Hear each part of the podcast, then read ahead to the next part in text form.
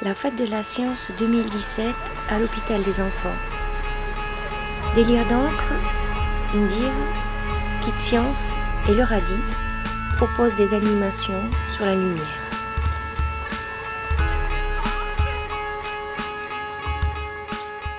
Gérald Fontaine, comme c'est la fête de la science et que les enfants de l'hôpital ne peuvent pas forcément se déplacer vers les différents euh, sites qui proposent des animations, bah, c'est les animations qui se déplacent chez eux. Donc euh, on vient leur apporter euh, des petites choses à faire à l'hôpital. Ça fait plus de dix ans qu'on fait ça. Et on est toujours bien reçu par l'hôpital et par les enfants. Ils adorent justement toutes ces petites manipulations, ces expériences, ils adorent faire ça. C'est souvent entre deux soins qui doivent euh, venir, donc effectivement on doit s'adapter. Des fois, il y en a qui repartent dans le service et puis ils reviennent un petit peu plus tard. C'est pour ça qu'on propose des, petits ateliers euh, assez courts et qu'on peut arrêter assez vite. Il y a eu quatre structures euh, qui sont venues proposer à la fois des choses sur la lumière, des choses sur les effets de lumière, sur la bioluminescence et sur les plantes qui se servent de la lumière.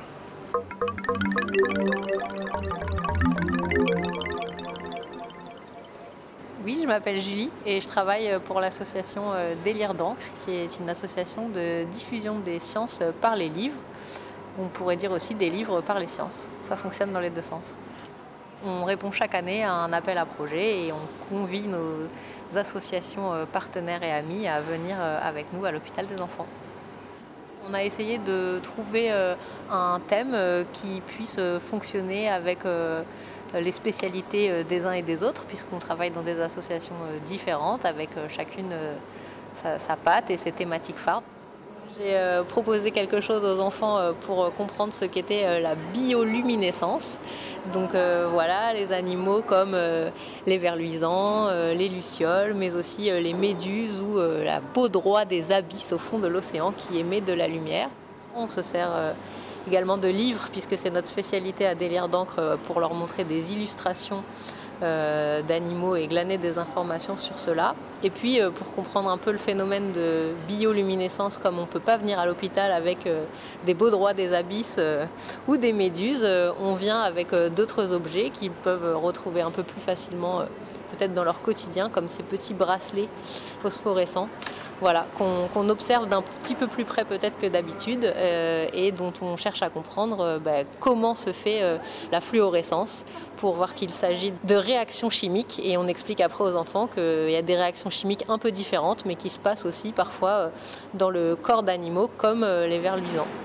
Je ne suis pas spécialiste, euh, mais en tant que médiatrice euh, scientifique, euh, je ne peux pas être spécialiste de tous les thèmes que j'aborde avec les enfants.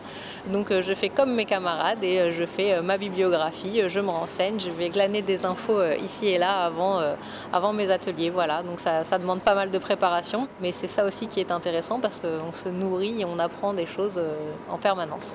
On est là aujourd'hui dans le cadre de la fête de la science, je vous le disais. On a répondu à un appel à projet. Et dans cet appel à projet, on nous demande euh, d'avoir justement un référent scientifique. Cette année, puisqu'on était sur la lumière, on a fait appel à un monsieur qui s'appelle Philippe Arguel et qui travaille au LAS, le L-A-A-S, euh, à côté de l'université Paul Sabatier et qui est spécialiste de questions de physique et aussi un peu biologique en lien avec la lumière. Voilà, donc on lui a envoyé euh, à l'avance euh, les contenus d'animation qu'on avait préparés. Ça a permis de faire quelques échanges avec lui, quelques petites corrections aussi, voilà, pour en apprendre encore un peu plus sur le sujet. J'avais prévu vraiment des choses euh, assez courtes pour qu'on puisse justement, comme le disait Gérald, finir vite s'il y avait besoin que les enfants retournent en soins. Puis parce qu'on sait qu'ils n'ont pas énormément de temps à consacrer, donc si on veut qu'ils puissent faire l'ensemble des ateliers, il fallait que les choses soient courtes, donc j'ai eu le temps. Ils étaient assez curieux, assez impatients aussi parfois, puisque comme je leur euh, donnais les petites, euh, les petites pailles ou les petits bracelets euh, fluorescents, voilà, parfois c'était pas évident pour eux d'attendre la fin avant de la voir, mais ça a amené pas mal de questions et de découvertes sur les animaux. Donc voilà, j'espère que ça leur aura un petit peu égayé leur journée.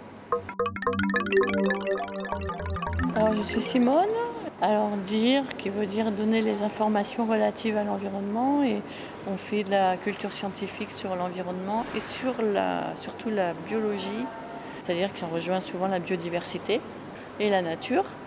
Donc euh, là, il s'agissait de comprendre euh, ce que faisait la lumière au niveau des plantes, parce que c'est un phénomène euh, très important au niveau de la vie sur Terre.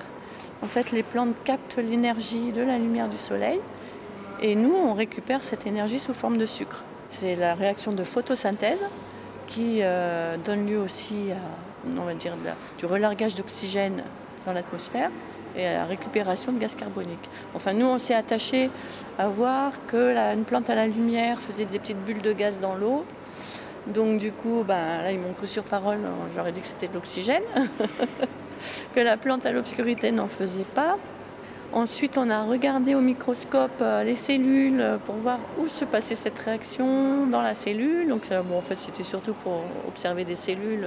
La plupart n'en avaient jamais vu. Et on a aussi des algues siliceuses, comme elles sont recouvertes d'une coque de silice, donc elles captent beaucoup la lumière aussi. Elles sont très importantes au niveau du climat euh, parce qu'elles font beaucoup de réactions de photosynthèse et euh, captation de gaz carbonique.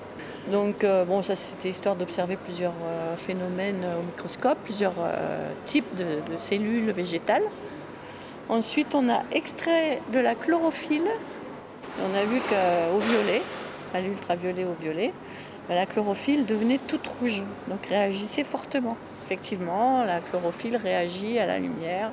Euh, il y a une réaction biochimique qui se passe et là, il y a certainement une utilisation d'énergie et, euh, transfert d'énergie à ce niveau-là. Et nous, on en profite puisque quand on mange du sucre qui vient d'un végétal, on récupère cette énergie.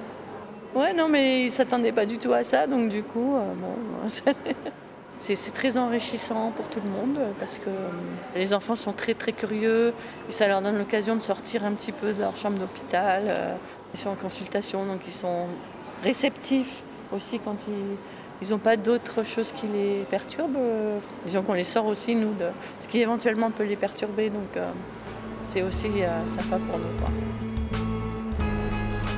Si vous étiez un reflet, vous seriez qui? Quoi? Un reflet de bonne humeur, Julie. Un reflet d'une lumière vive, Claire. Un reflet de Père Noël, Marie-Josée. Je serai le reflet de mon amour dans les yeux de ma femme, Gérald. Un reflet d'une étoile à l'infini, Simone. Je serai un miroir, Girac. Je serai le reflet d'un tractopelle, Sauveur. Je serai le reflet de la lumière, Nathalie. Miku, de Eva. Lapin crétin, de Enzo un agent du Chilo de Steven, un portail de Renan, un zombie de Sébastien, un reflet d'arc-en-ciel dans tes yeux d'Eric, un reflet de l'eau de l'océan Tiffany, le reflet d'une étoile filante de Cathy. Je serai un monstre, Hugo. Je serai un serpent, Nolan. Je serai le reflet du soleil, Karen. Je serai le reflet de mon ombre, Loane. Merci à tous. Bonne fête de la science.